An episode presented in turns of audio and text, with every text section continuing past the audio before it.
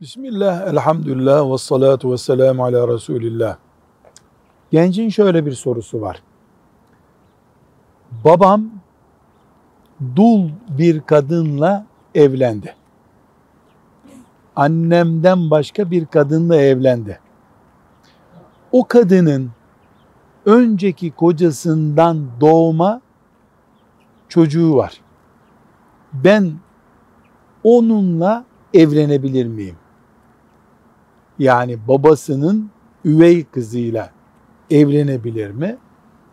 Diyoruz ki dinen babanın ikinci karısının başkasından doğan yani babandan doğmayan çocuğuyla evlenmende dinen bir sakınca yok.